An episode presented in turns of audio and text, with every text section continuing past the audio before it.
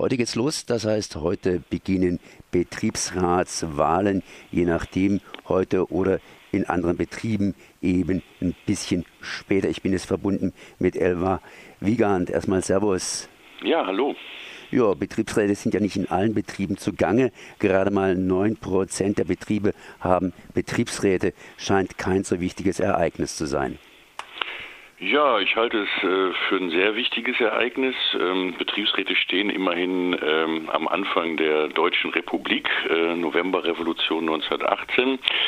Äh, aber tatsächlich werden sie stiefmütterlich behandelt. Ähm, in den Medien tauchen sie eigentlich nur auf, dadurch, dass jetzt Rechtsradikale auch sich für Betriebsräte wählen lassen wollen bei Daimler-Benz. Äh, und ähm, ebenso erschreckend ist, dass die Staatsanwaltschaften nichts unternehmen, um Betriebsräte zu schützen gegen äh, systematische Betriebsratsbehinderung. Und hier liegt auch der Grund, äh, warum so wenig Betriebe in Deutschland nur Betriebsräte haben. Ähm, man hat halt mit äh, massiven Repressalien, Drohungen, Entlassung zu rechnen, äh, wenn die Belegschaft sich entscheidet, gegen den Willen des Unternehmers, Unternehmers einen Betriebsrat neu zu gründen. Das ist mittlerweile ein schwieriges Unterfangen in Deutschland und eigentlich ein unhaltbarer Zustand in einer Demokratie. Ja, auch hier ganz speziell in Baden-Württemberg. Ich denke da gerade mal an Stopper etc. etc. Kann vielleicht jeder ein Lied davon singen. Gibt es denn irgendwo ganz, ganz konkrete Beispiele, wo augenblicklich Betriebsräte behindert werden? Oder ja, die Bildung wir, von Betriebsräten? Genau, wir äh, stellen im Moment drei äh, Unternehmen in einer Online-Abstimmung vor. Unter unserem Blog arbeitsunrecht.de kommt man da zu einer Abstimmungsseite. Da äh, werden also drei Unternehmen vorgestellt. Und zwar geht es um einen Aktionstag am Freitag, den 13. Das machen wir regelmäßig und der nächste Freitag, der 13. ist im April. Und dort wollen wir also bundesweit gegen ein Unternehmen vorgehen, eins von diesen dreien, was besonders schikanös vorgegangen ist gegen Betriebsräte. Nominiert sind äh, der Kurierdienst Deliveroo, der in größeren Städten in Deutschland, ich weiß nicht, wie es in Baden-Württemberg gerade aussieht, aber Köln, Berlin, Hamburg, möglicherweise auch Stuttgart und Freiburg, das weiß ich jetzt nicht, ähm, äh, Essen ausliefert. Dann haben wir Nordsee, eine Imbisskette, und äh, den größten Sicherheitsdienstleister am Frankfurter Flughafen, die heißen ISEC und äh, drangsalieren dort den äh, Betriebsrat mit Hilfe des Unionbusters Helmut Naujoks, eine sehr bekannte Figur, die sich darauf spezialisiert hat, Betriebsräte fertig zu machen.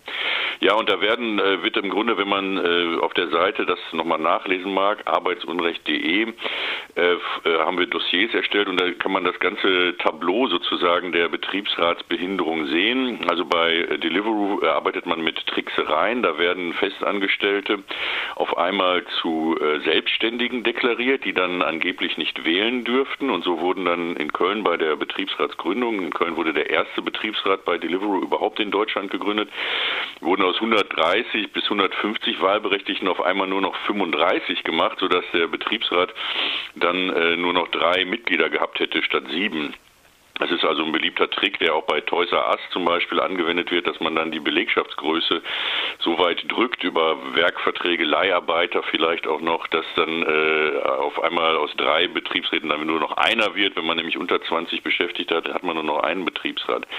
Bei Nordsee wiederum ist ein anderer Trick äh, angewendet worden. Da werden ähm, Filialleiter auf einmal zu leitenden Angestellten deklariert und müssen äh, entsprechende Schriftstücke unterzeichnen, werden da regelrecht genötigt und leitende Angestellte sind äh, nicht wählbar laut äh, Betriebsverfassungsgesetz, was auch richtig so ist.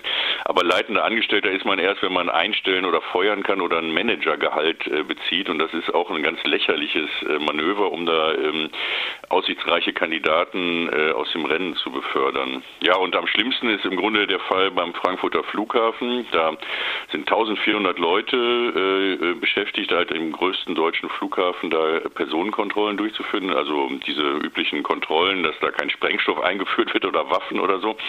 Auch eine wichtige Sache heutzutage.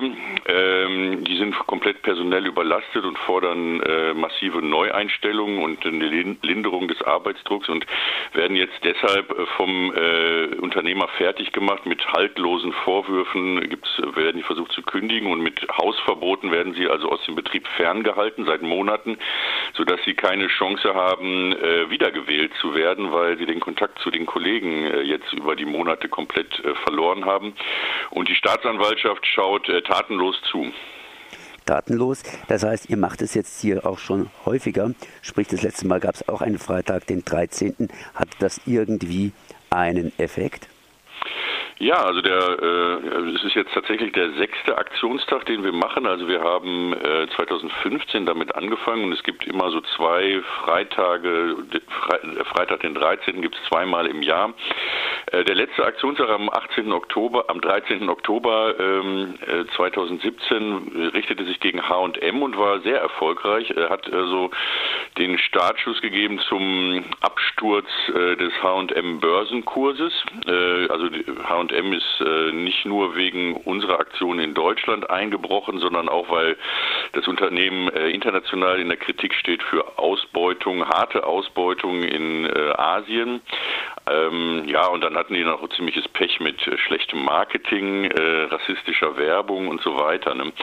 Äh, aber das hatte eine große Wirkung, große Presseresonanz, vor allen Dingen, weil wir das Thema Flex-Verträge also äh, und äh, erzwungene Teilzeit und solche Sachen äh, thematisiert haben, also dass die Leute da von ihrer Arbeit nicht leben können und nicht wissen, wie viele Stunden sie überhaupt nächste Woche arbeiten dürfen und da kaum auf ihre Miete kommen teilweise. Und das hatte also eine sehr große Presseresonanz gehabt und das Unternehmen schwer geschädigt ähm, und aber auch dazu geführt, dass jetzt die Gewerkschaft Verdi und die Betriebsräte äh, als Verhandlungspartner ernst genommen werden. Also wir spielen da mit unserem Freitag den 13 sozusagen die Rolle des Bad Guys, so ein bisschen schwarze Pädagogik, also Strafen, äh, Angst und Schrecken verbreiten, äh, in der Hoffnung, dass äh, dann äh, am ab Samstag den 14. Äh, da vielleicht mehr Verhandlungsbereitschaft auf der Gegenseite äh, erkennbar ist. Also generell äh, ist die Lehre, dass die Macht der Konsumenten in Deutschland noch längst nicht äh, richtig entdeckt wurde von Gewerkschaften, Betriebsräten und, und